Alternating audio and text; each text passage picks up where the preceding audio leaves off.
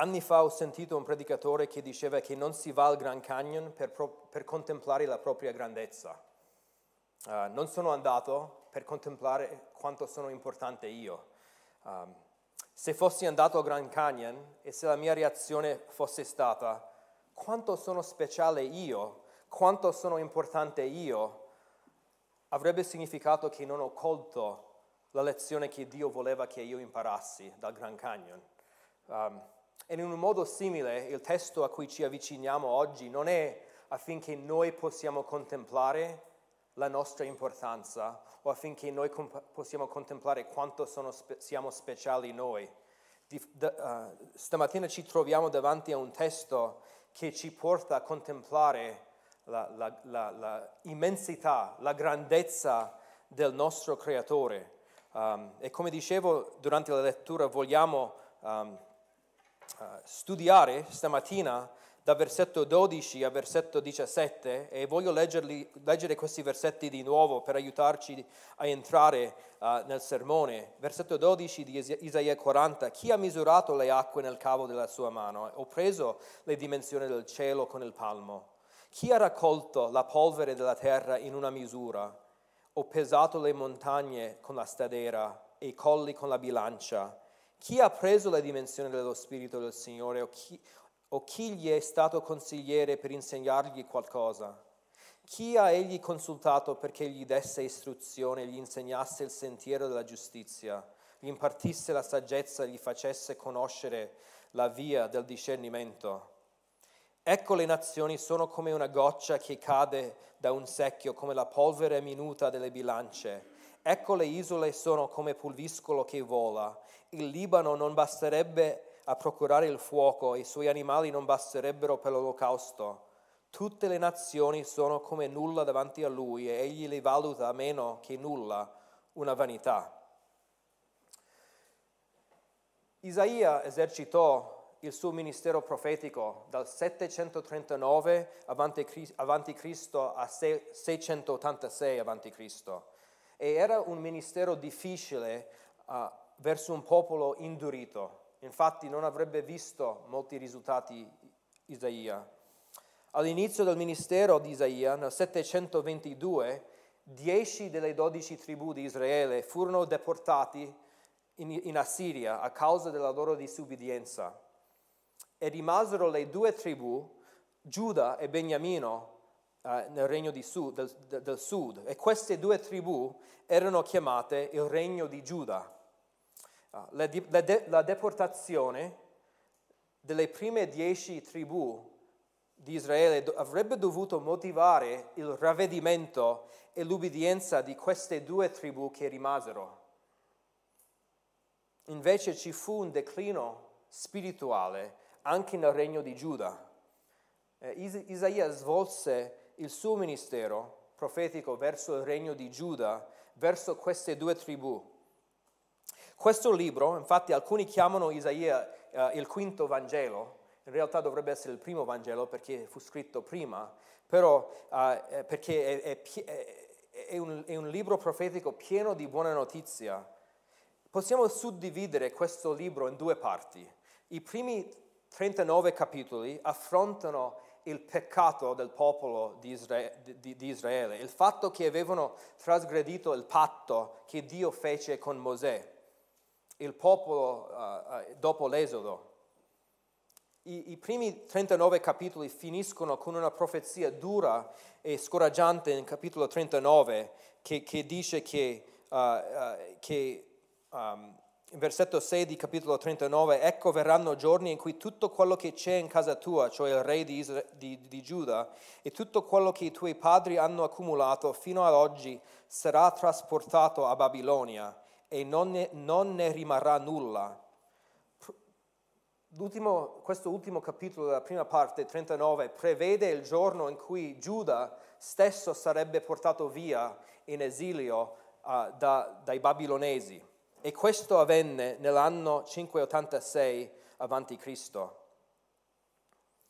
Nella seconda parte, da Isaia 40 a capitolo 66, Isaia si rivolge alla generazione che si sarebbe trovata in esilio.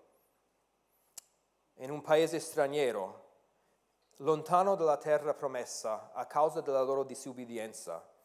E, e Dio, attraverso Isaia, parla a coloro che si sarebbero trovati qui in Babilonia e, e questi capitoli offrono speranza, offrono delle promesse importanti, promettendo la salvezza, l'arrivo del Messia. Il famoso capitolo di Isaia 53 che prevede la crocifissione del Messia troviamo in questa seconda parte di Isaia. Vediamo il futuro restauro di Israele nella terra promessa in questi capitoli. E questi capitoli uh, della seconda parte iniziano con questo capitolo, Isaia 40, uh, che hanno, ci sono alcuni dei versetti più maestosi e sublimi di tutta la Bibbia in questo capitolo. Nei primi undici versetti che abbiamo letto durante la lettura, Dio consola il suo popolo in esilio, dicendo che avevano sofferto abbastanza, in versetto 2, parlate al cuore di Gerusalemme, il tempo della sua schiavitù è compiuto. Questi versetti um, promet, uh, uh, Dio promette uh, che lui stesso sarebbe venuto, versetto 3, appianati nei luoghi aridi una strada per il nostro Dio e, e, poi finiscono con le promesse dell'arrivo del Messia in versetto 10 e 11. Ecco il Signore Dio viene con potenza per sconfiggere i loro nemici. E versetto 11, il Messia viene come un pastore e egli pascerà il suo gregge. E i primi 11 versetti di questo capitolo Dio cerca con le sue promesse di incoraggiare, di, di consolare il suo popolo afflitto nella, nell'esilio. Questi primi undici versetti rispondono ai, al dubbio che un israelite, un, un, un israelite avrebbe potuto avere. Avrebbe potuto dire, ma Dio vuole salvarci, Dio desidera uh, liberarci dall'esilio e Dio dice con queste promesse, certo, Dio voleva suo, non voleva che il suo popolo dubitasse il suo amore. E quindi Dio dà queste promesse per consolare il suo popolo. Però arriviamo al versetto 12, il nostro testo, e Dio assicura, assicura, assicura il suo popolo che malgrado, il, malgrado l'esilio, malgrado fosse stato conquistato da Babilonia, il creatore, il Dio creatore, il Dio di Israele, il Dio vivente, era capace di adempiere le sue promesse. I primi undici versetti rispondono alla domanda Dio vuole salvarci, mentre da versetto 12 in poi risponde alla domanda ma Dio può salvarci, Dio può liberarci, perché in, in questo um, capitolo Dio proclama la sua incomparabilità in confronto a ogni nazione, ogni re, ogni idolo e ogni dio pagano. Giuda doveva affrontare le sue paure, le sue ansie, che forse Dio li avesse abbandonato in esilio, che forse Babilonia era più potente del Yahweh, il loro Dio. È proprio a questo punto che la storia di Giuda incrocia con la nostra storia, con la tua storia. Anche noi siamo un popolo della promessa di Dio. Queste promesse sono per noi, che il Signore verrà con il suo braccio potente, che il Signore verrà per pascere il suo gregge. Siamo anche noi un popolo della promessa di Dio. Pensate alle promesse di Dio verso i suoi figli. Gesù ci ha promesso che tornerà per noi, che Gesù stabilirà il suo regno su questa terra. Gesù ci ha promesso che non ci abbandonerà mai Dio ci ha promesso di essere la nostra vera gioia, ci ha promesso di essere sempre fedele a noi, ci ha promesso che ogni cosa coopera al bene di coloro che amano Dio. Però se siamo onesti, in questa vita ci sono momenti in cui le promesse di Dio sembrano lontani da noi.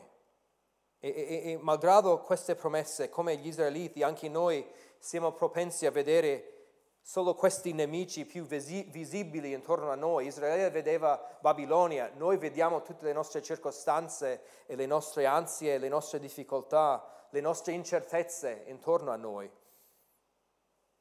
Vediamo le malattie, le guerre, l'incertezza del futuro, qualcosa che ci fa temere e tendiamo a pensare forse Dio è lontano da me o non mi ami o Dio, forse pensiamo che Dio non sia in grado di sostenerci in mezzo a una situazione molto difficile o forse Dio non è in grado di proteggerci quando il mondo intorno a noi è, bu- è, è buio.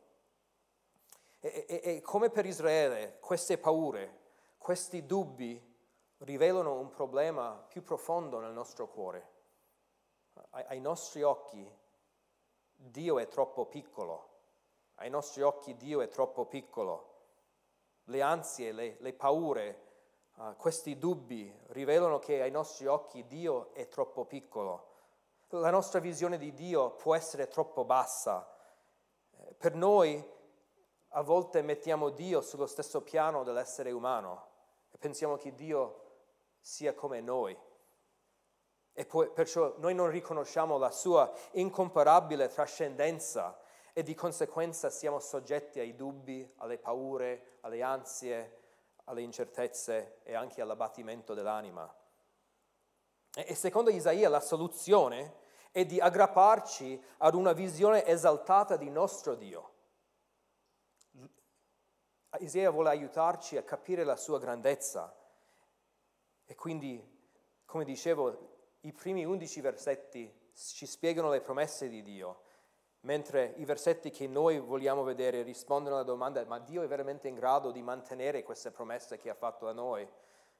Che cosa ci assicura che Dio è in grado di mantenere le sue promesse? E, e vogliamo vedere, per aiutarci a capire le risposte, vogliamo vedere uh, stamattina quattro descrizioni della grandezza di Dio. Quattro descrizioni della grandezza di Dio che, ci, che calmano il nostro cuore nell'afflizione, che ancorano la nostra fede, che Dio è in grado di fare ciò che ha promesso.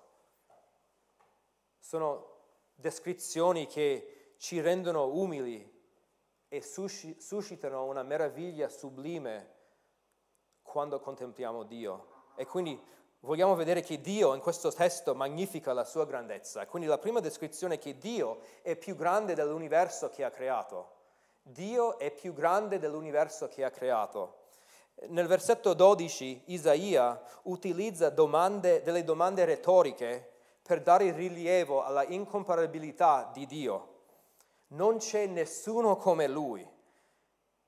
E, e, quando noi pensiamo a questo universo in cui noi viviamo, ci sono delle cose veramente che ci, che ci stupiscono quando consideriamo la loro immensità. E Isaia prende ognuna di queste cose in questo versetto, le acque sulla terra, la distesa dei cieli, la polvere del mondo e il peso delle montagne. Ognuno di questi aspetti uh, immensi del creato sono presi in considerazione con una domanda retorica in questo versetto e vogliamo prendere una alla volta. Versetto 12, la prima domanda, chi ha misurato le acque nel cavo della sua mano o preso le dimensioni del cielo con il palmo? Chi ha raccolto uh, con il palmo? Quindi la prima domanda, chi ha misurato le acque nel cavo della sua mano? Questa settimana ho cercato io di misurare le acque nel cavo della mia mano. Ho preso una tazzina di caffè, ma non con caffè, ma con acqua, l'ho riempita con l'acqua, per misurare quanta acqua riuscivo a tenere io nel cavo della mia mano. Ho versato l'intera tazzina nella mano e sono riuscito a trattenere forse 15% dell'acqua perché cioè, perdevo l'acqua. Quindi sono riuscito a misurare qualche cucchiaino nel cavo della mia mano. È stimato che il 71% delle, della superficie della Terra è ricoperta dall'acqua e che gli oceani contengono circa il 96,5% dell'acqua della Terra. La stima del volume dell'acqua negli oceani 1,38 miliardi di chilometri cubi. 1,38 miliardi di chilometri cubi. In termini di, di peso sono 1,4 miliardi di miliardi di tonnellate. Il peso dell'acqua 1,4 miliardi di miliardi di tonnellate. L'acqua è così immensa su questa terra che per attraversare l'Oceano Pacifico in, in aereo, nell'aereo ci vogliono da Los Angeles a Tokyo in un Boeing 747 circa 11 o 12 ore. Per attraversare questo oceano in una barca a vela ci vorrebbero tra i 22 e i 40 giorni, dipende dal tipo di barca e del percorso scelto. Cioè, la quantità di acqua su questa terra è davvero stupefacente, è incalcolabile. Se noi volessimo misurare o usare la nostra mano per misurare l'acqua, potremmo misurare qualche cucchiaino. Per Dio il cavo, il suo cavo è l'unità di misura per tutta l'acqua nel mondo. Chi ha misurato le acque nel cavo della sua mano? L'unica risposta, risposta è solo Dio. Questa è l'immensità del nostro Dio. Isaia fa una seconda domanda. Chi ha preso, uh, chi ha preso le dimensioni del cielo con il palmo? Chi ha preso le dimensioni del cielo con il palmo? Cioè, la cosa più stupefacente nel nostro universo è la sua immensità. È l'unità di misura che sceglie Dio, il palmo. Il palmo è la distanza tra il mignolo e il pollice, circa 20-25 centimetri. E, e, se noi volessimo fare una passeggiata da qua a Piazza della Vittoria, circa 250 metri, ci sarebbero circa 2000 palmi solo per arrivare a Piazza della Vittoria. E, e noi potremmo usare il palmo quando noi non abbiamo un righello o un metro per prendere lunghezze molto più corte, per esempio la larghezza di un mobile che vogliamo fare entrare nella nostra casa. Però un solo palmo è la misura utilizzata da Dio per prendere dimens- le dimensioni del cielo. E-, e fermiamo un attimo per contemplare l'immensità del cielo. Sapete che le distanze tra le stelle tra i pianeti sono così lunghi che nos- le nostre unità, i nostri metodi terrestri per misurare lunghezza non sono sufficienti? Non possiamo usare centimetri e metri e chilometri per misurare la distanza tra la Terra e una stella. Le, le distanze spaziali sono così lunghe che, lunghe, lunghe che servono altri metodi. Gli astronomi usano altre unità di misura. Per esempio c'è una misura chiamata l'unità astronomica, l'unità astronomica che sarebbe la distanza media tra il Sole e la Terra, ok? Uh, cioè 150 milioni di chilometri. Tra la Terra e il Sole ci sono 150 milioni di chilometri. Noi non possiamo neanche immaginare questa distanza e quindi viene chiamato un'unità astronomica. Se noi ci mettessimo in una Ferrari ad una velocità modesta, 250 km all'ora, una velocità modesta, per 16 ore al giorno, riposandoci 8 ore al giorno per la notte, guidando 30, 360 giorni all'anno, 365 giorni all'anno, ci metteremmo più di 102 anni per, per arrivare al Sole una vita intera non basterebbe per arrivare. La distanza più vicina tra Saturno, per esempio, e la Terra equivale a, a più di 8 unità astronomiche, pari a 1,2 miliardi di chilometri. Per guidare a Saturno in una Ferrari ci metteremo più di 821 anni. Gli scienziati anche usano un'altra unità di misura più conosciuta che si chiama l'anno luce. L'anno luce. E l'anno luce corrisponde alla distanza percorsa uh, uh, dalla luce in un anno di tempo.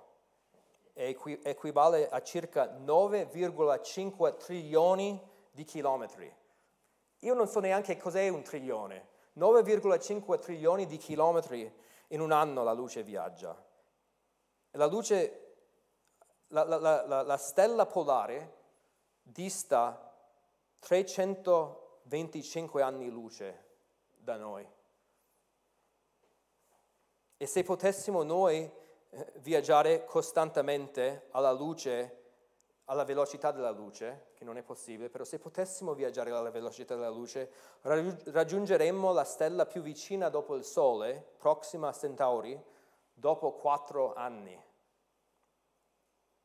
sono distanze davvero immense e, e l'unità di misura di, per Dio non è il chilometro, è il palmo. E, e se queste misure sono per noi insondabili, immisurabili, cosa dice riguardo al loro creatore? Cosa dice riguardo al loro creatore? Tutte queste dimensioni servono per aiutarci a capire quanto è grande il nostro Dio. Ci aiutano a capire come vede Dio l'universo. Noi vediamo queste distanze come immense, per Dio è un palmo. Chi ha preso le dimensioni del cielo con il palmo? Solo Dio. La terza domanda. Chi ha raccolto la polvere della terra in una misura? Chi ha raccolto la polvere della terra in una misura? È, è difficile capire che cos'è una misura. Si pensa che sia un, una, una frazione, forse un terzo di uno strumento di misura. Possiamo magari pensare a un misurino graduato, una, una piccola padella per, per misurare um, liquidi. Uh, per Dio tutta la polvere della terra equivale ad un misurino. Un misurino. E, e, quando pensiamo alla polvere della terra è davvero immenso, di nuovo. La, la polvere non è solo quelle particelle che vi, che, che, che vi danno fastidio sotto il letto a casa, che crea più lavoro per voi a casa o che vi fa passare l'aspirapolvere. La, la polvere eh, contiene il suolo che, che, può essere facilmente spostato dal vento, contiene minerali, polline. Uh, la polvere contiene anche particelle dei capelli e della pelle degli animali e degli esseri umani, particelle di inquinamento, di eruzioni vulcaniche, nella polvere ci sono anche particelle di meteoriti bruciati nell'atmosfera. Infatti, uno, uno studio uh, dall'università che ho frequentato a Los Angeles stima che ci siano più di 17 tonnellate di polvere nell'atmosfera. E, e come le acque, e come le distanze tra le stelle, la quantità di polvere è davvero impossibile misurare. Però non per nostro Dio, un misurino. La mette in un misurino per misurarlo. Dio raccoglie tutta la polvere della terra in una misura. Questo è il, mo- il modo in cui Dio vede il mondo. E poi un'altra domanda, chi ha pesato le montagne con la stadera o i colli con la bilancia? Avete mai pensato a quanto sono grandi le montagne? Io ho cercato di capire quanto pesano le montagne della Terra e non ci sono riuscito. L'unico peso che sono riuscito a trovare è quello, quello stimato di Everest, senza i ghiacciai e senza la neve, che risulta circa 162 trilioni di, chi, di chili. 162 trilioni di chili, una montagna. Però è stimato che il 24% della superficie dei continenti è considerata montuosa. La stadera o un bilancio era quello antico che, usa, che si usava per misurare oro, co- cose in piccole quantità, con due piatti, forse avete presente questo bilancio. Un, un modo, era un modo per misurare piccole quantità. Um, possiamo magari pensare anche quando noi andiamo al, al, dal, dal, fruttivendolo e lui pesa uh, la frutta o le verdure per Dio è sufficiente un bilancio per misurare il peso immenso delle montagne massicce. L'immensità di Dio sovrasta tutte le cose più immense, più immense dell'universo, la quantità dell'acqua, la vastità dei cieli, la misura della polvere, il peso delle montagne. Dio è più grande dell'universo che ha creato.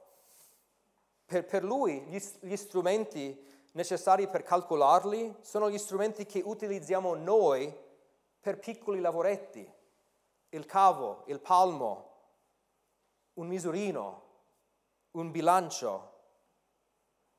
Questo creato che vediamo intorno a noi è inteso da Dio per dispiegare la sua grandezza, per darci una capacità iniziale per capire quanto è glorioso e grandioso il nostro Dio. E per tutto questo devi meravigliarti, mi devo meravigliare, dobbiamo magnificarlo, dobbiamo innalzarlo, dobbiamo dargli la gloria dovuta al suo nome. Però questo assaggio della sua grandezza è anche sufficiente per soccorrere noi, il popolo di Dio, quando noi soffriamo come Israele, nella nostra paura. Israele, come dicevo, si trovava in esilio. In esilio. Forse avrebbe, Israele avrebbe avuto il dubbio, ma il nostro Dio non è più in controllo? Avrebbero pensato, forse il nostro Dio, Yahweh, è solo un Dio locale o regionale. È stato sconfitto, forse è stato sconfitto dagli dei di Babilonia. No, Israele, il tuo Dio è il Dio più immenso dell'universo. Non appartiene lui al creato.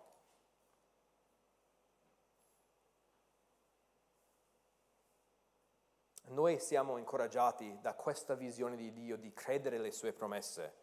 Quando tutto va male intorno a noi, quando temiamo le nostre circostanze, quando temiamo le incertezze di domani o la possibile sofferenza, fate mai questo? Vi preoccupate di cosa potrebbe essere domani, una, una possibile sofferenza? So che io lo faccio. Ho bisogno di queste verità per fortificare la mia fede, quando temiamo magari la, la persecuzione o di essere abbandonati per la nostra fede, quando temiamo la diagnosi di un, un tumore o quando una prova dura tutta la vita, o forse anche la morte stessa ci, fa, ci, ci, ci porta all'ansia. La grandezza del nostro Dio ci, ci rassicura che Lui è in grado di mantenere le sue promesse. Di, se Dio può fare tutto questo nell'universo, certamente non gli manca la potenza per mantenere le sue promesse a noi. Dio è più grande dell'universo che ha, che ha creato. Vediamo prossimo, uh, la prossima descrizione, che Dio è più saggio dell'intelligenza dell'uomo. Dio è più saggio dell'intelligenza dell'uomo. Isaia continua con le domande retoriche in versetto 13. Uh, lui dice, chi ha preso la dimensione dello Spirito del Signore e chi gli è stato consigliere per insegnargli qualcosa? Chi ha egli consultato perché gli desse istruzione, gli insegnasse il sentiero della giustizia, che gli impartisse la saggezza, gli facesse conoscere la via del discernimento? Nel versetto 12 la risposta alle domande retoriche era solo Dio Versetto 13 e 14 la risposta è nessuno, nessuno può dare Dio, uh, insegnare Dio. E, e questa prima domanda interessante, chi ha preso la dimensione dello Spirito del Signore, c'è, c'è un gioco di parole. Nel versetto 12 è stato Dio a prendere le dimensioni di tutte le cose create, le cose che l'uomo non è veramente in grado di misurare. Adesso la domanda, ma che uomo chi è l'uomo che può prendere le dimensioni di Dio? Chi osa prendere le dimensioni del suo spirito? E, e, e questa domanda va spiegata per chiarire il suo significato, perché um, nel, nel, Nuovo Testamento questo versetto viene citato. Per esempio, uh, Romani 11 cita questo e dice, chi ha conosciuto il pensiero del Signore? Traducendo o, o, o interpretando questo versetto. E, e quando Isaia parla di le dimensioni dello Spirito, lui non intende lo Spirito Santo della, della Trinità, non la terza persona della Trinità, ma spirito qua va inteso come la somma della mente di Dio, la vita interiore di Dio, il suo spirito, la sua mente, come dice uh, Paolo, chi ha conosciuto il pensiero del Signore, la sua volontà, la sua conoscenza.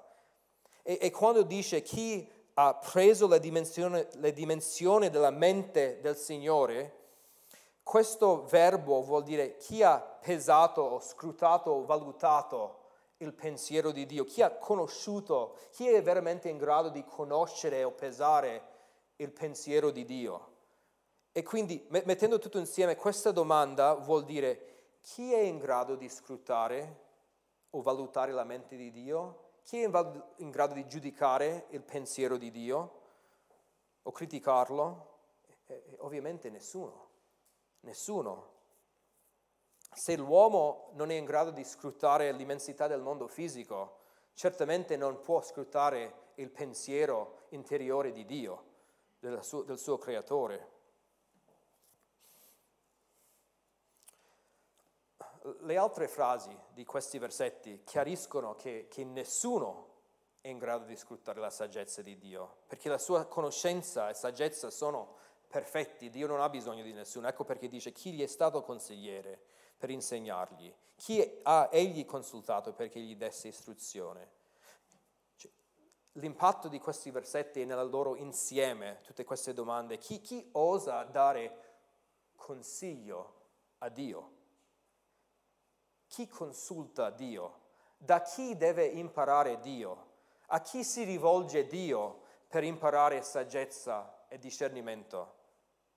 Qual è la lacuna nella conoscenza di Dio per cui gli serve l'insegnamento di un altro più esperto di lui?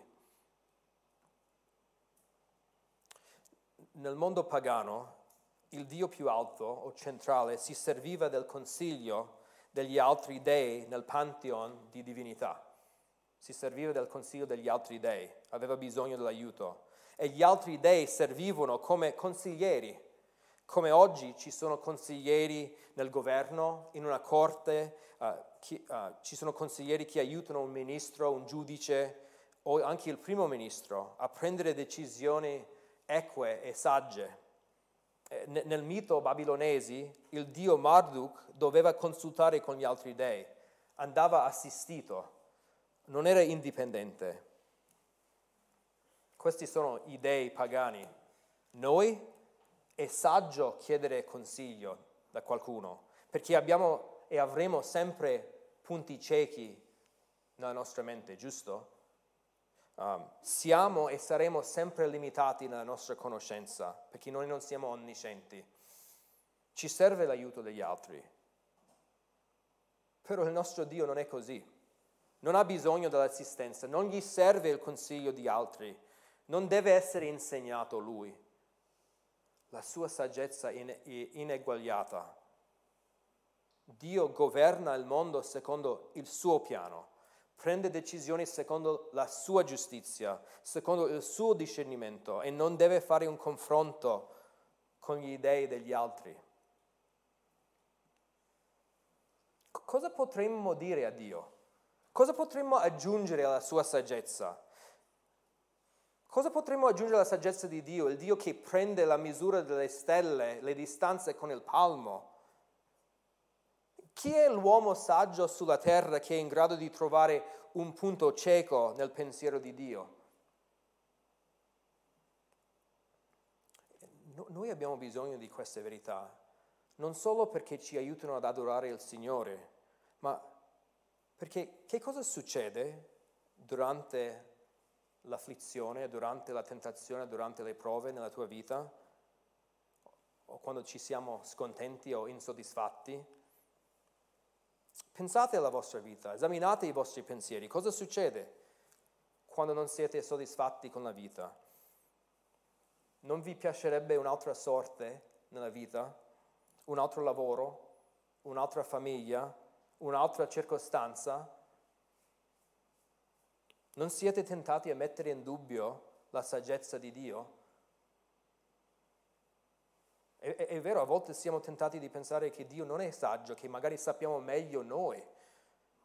E quando le cose non vanno così come avremmo voluto, non, non, non siamo tentati ad offrire qualche consiglio a Dio, ma magari se potessi parlare con Dio direttamente, gli direi qualcosa. Vi ricordo che sappiamo noi solo una piccola parte di ciò che sta accadendo. Non conosciamo tutto. Infatti la maggior parte della nostra conoscenza è un punto cieco, perché noi non sappiamo come Dio sta governando il suo universo. Ecco cosa significa non essere Dio. Affidiamoci allora a Dio e alla sua saggezza, che sa tutto e guida tutto, che il nostro Dio è più saggio di ogni intelligenza umana. Ciò che accade, accade nella tua vita non ha scavalcato la saggezza di Dio. Vediamo la, la, la terza descrizione. Dio è più potente delle nazioni. Dio è più potente delle nazioni del mondo. E questa volta Isaia cambia strategia, da domande retoriche a affermazioni nette e secche. Vediamo questa volta il paragone tra Dio e le nazioni. Versetto 15 dice, ecco le nazioni sono come una goccia che cade da un secchio, come la polvere minuta delle bilance. Ecco le isole sono come pulviscolo che vola. Giuda si trovava in esilio e la potenza militare di Babilonia sotto il regno di Nabucodonosor uh, tra il 605 e il 587 a.C. Uh, Nabucodonosor sconfisse la maggioranza delle nazioni del Medio Oriente, Giuda compresa. Babilonia fu lo strumento del giudizio di Dio contro il suo popolo per la loro disubbidienza e, e per gli israeliti in cattività forse dubitavano, ma Dio non poteva proteggerci da Babilonia? Dio è più debole delle nazioni che ci sconfissero? E questo versetto ci dice no, Dio certamente è più potente. E Isaia impiega tre similitudini, tre similitudini per spiegarci che agli occhi di Dio le nazioni sono microscopici. Le nazioni del mondo sono microscopici per Dio. Dice, sono come una goccia che cade da un secchio. Sono come la polvere minuta su una bilancia. Sono come pulviscolo che vola. Chi porta un secchio pieno di acqua, cioè chi porta un secchio pieno di acqua non si ferma per raccogliere o recuperare una goccia persa. Chi pesa qualcosa su una bilancia ignora la polvere sul piatto. E quando il vento soffia non ci preoccupiamo di raccogliere il, il, la, la, la polvere portata via, perché è niente. E questa è la, la potenza delle nazioni agli occhi di Dio. Le nazioni sono senza potenza agli occhi di Dio. E parleremo ancora di più di questo la settimana prossima, ma noi viviamo in un mondo che sta cambiando sempre. Eh, viviamo in un mondo in cui ci sono delle superpotenze, come la Russia, la Cina, gli Stati Uniti, l'alleanza NATO, e siamo tentati forse ad avere paura della guerra che potrebbe scoppiare o, o problemi economici o logistici, dovuti a queste superpotenze. Per, però dobbiamo invece fidarci del nostro Dio, della sua potenza non c'è una nazione sulla terra, non c'è una superpotenza, uh, non esiste una federazione di nazioni che riesce ad essere più di microscopio agli occhi di Dio. Non c'è una nazione che riesce ad essere più di microscopico agli occhi di Dio. Le nazioni e tutti i loro eserciti sono come un mucchio di polvere che può essere disturbato da un soffio. E se non ci credete? Basta leggere Isaia 37, quando l'angelo di Dio sconfisse e uccise 185.000 uomini dell'esercito assiriano che minacciava Israele. Anche gli eserciti più potenti nel mondo sono nella mano di Dio e sono nulla. Saltando per un attimo versetto 16, um, Isaia torna al concetto delle nazioni, versetto 17 dove dice tutte le nazioni sono come nulla davanti a lui, egli le valuta meno che nulla, una vanità. Dio uh, promise di venire, di regnare, di riportare gli israeliti nella terra promessa. Ma come avrebbe fatto Dio a superare tutte queste nazioni, queste potenze? Perché queste nazioni sono una vanità agli occhi di Dio. Infatti mi piace molto di più una tradizione letterale della prima fra- frase di versetto 17 dove dice tutte le nazioni sono come nulla davanti a Lui. Possiamo tradurre questa frase letteralmente tutti questi popoli sono come se non ci fossero davanti a lui. Tutti questi pop- popoli sono come non ci fossero davanti a lui. E, e, con un linguaggio iperbolico, Isaia dice che le, le nazioni non esistono davanti a Dio. Di, Dio contempla tutti i popoli nella loro collettività. Il suo verde, verdetto non esistono, non esistono. Sono come non ci fossero sono considerato da lui meno che nulla e insignificante. Ma noi non vogliamo fraintendere ciò che Isaia sta dicendo. Lui non sta dicendo che le nazioni non sono um, importanti nel piano di Dio. Non sta dicendo che non hanno nessun valore nel piano di Dio o che Dio non ha un piano per le nazioni. Anzi, il resto del libro di Isaia ci porta a capire questo, perché Dio chiamerà le nazioni il suo popolo. Però Isaia sta dicendo qua che, che, che Dio, quello che Isaia sta cercando di enfatizzare con un linguaggio iperbolico, è che Dio non è meramente più potente delle nazioni, come dice questa descrizione, ma che Dio appartiene ad una sfera di esistenza diversa. Dio è su un piano diverso. C'è una grande discontinuità tra Dio e ogni altra nazione. Il mondo non ruota intorno alle nazioni, a queste superpotenze e la loro autodichiarata importanza, ma intorno a Dio. Per quanto riguarda il governo del mondo, le nazioni sono una non entità per Dio. Infatti questo ci ricorda di Atti 17 che dice Dio ha determinato le epoche assegnate alle nazioni e i confini della loro abitazione. In Dio viviamo, in Dio ci muoviamo, in Dio siamo. È Dio che è sovrano sulle nazioni. Dio non ha un vero rivale. Uh, Dio non subisce minacce serie.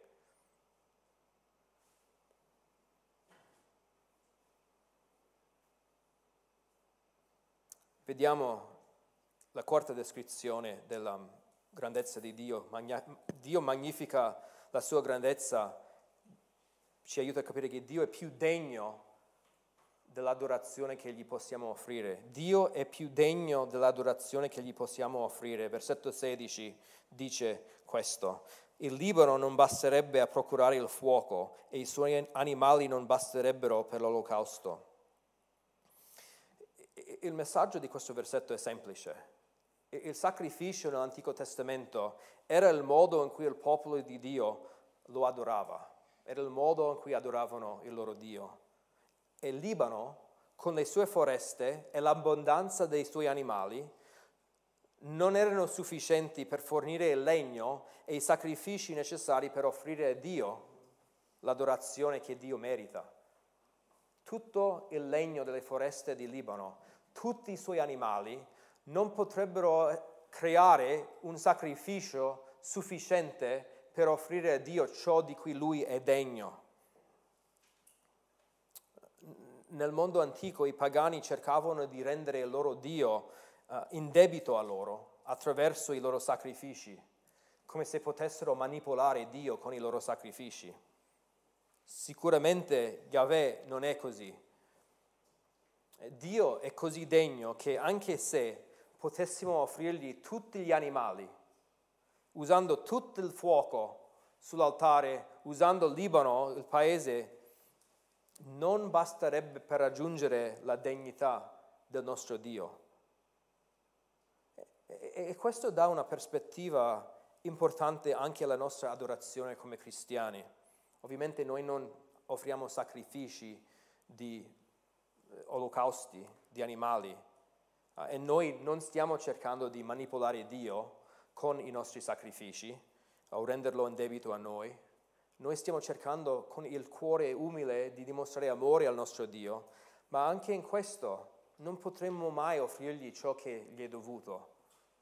Dio è il Dio benedetto in eterno. Noi non aggiungiamo a Dio, alla sua gloria intrinseca con le nostre lodi. Non aumentiamo la gloria di Dio, gli offriamo gloria, però la sua gloria non, non viene aumentata da ciò che noi diciamo o non diciamo. La, la, la, meraviglia in questo, se Dio è così grande, la meraviglia, perché riceve Lui le nostre lodi? Perché Dio si compiace nel ricevere, ha deciso di compiacersi nel ricevere la nostra adorazione e solo tramite suo figlio, per scelta sua, noi possiamo solo offrire un, un sacrificio di lode a Dio tramite il sacrificio di Gesù Cristo, perché siamo perdonati e Dio si compiace di ricevere la nostra gratitudine, il nostro amore, la nostra vita, solo perché Gesù rende degno questo, questa offerta. Potremmo cantare giorno e notte, potremmo pregare 24 ore al giorno e non cominceremo neanche a sfiorare appena la degnità, la meraviglia del nostro Dio. Potremmo cantare tutto il giorno e non cominceremo neanche a sfiorare appena la gloria di Dio. Per Lui stesso ha stabilito, riceve anche i nostri tentativi deboli e incostanti di innalzare il suo nome per mezzo di Gesù Cristo. Dio desiderava che il suo popolo antico e desidera tuttora che noi ci umiliamo davanti alla sua grandezza trascendente, che tremiamo alla parola e alle promesse di questo Dio e che ci fidiamo di Lui. Dio è più grande dell'universo che ha creato. Dio è più saggio dell'intelligenza di ogni uomo. Dio è più, più potente delle nazioni più potenti e Dio è più degno della, della, della, dell'adorazione che Lui riceve. Noi non possiamo paragonarlo a nessuno. E per questo dovete tornare la settimana prossima perché vogliamo parlare della follia dell'idolatria. Dio è degno e vogliamo magnificarlo con la nostra vita e possa la grandezza del suo nome darci forza nelle nostre paure, nelle nostre ansie e umiltà nella nostra adorazione. Preghiamo. Signore, tu sei veramente grandissimo. Anche le nostre parole non sono mai sufficienti per innalzare e spiegare la tua grandezza. Cosa possiamo dire al Dio che misura la, le distanze tra le stelle con il palmo? Cosa possiamo offrire il Dio che misura le acque con il cavo della mano, cosa possiamo dire al Dio che non possiamo mai adorare in un modo sufficiente? Tu sei trascendente e Signore ci umiliamo riconoscendo che i nostri tentativi sono accettati da te perché tu ti compiasci nel ricevere l'adorazione di un cuore rinnovato in Gesù Cristo aiutaci um, a non dubitare le tue promesse, ma a, a credere nella grandezza del tuo nome e fidarci di te. Nel nome di Gesù. Amen.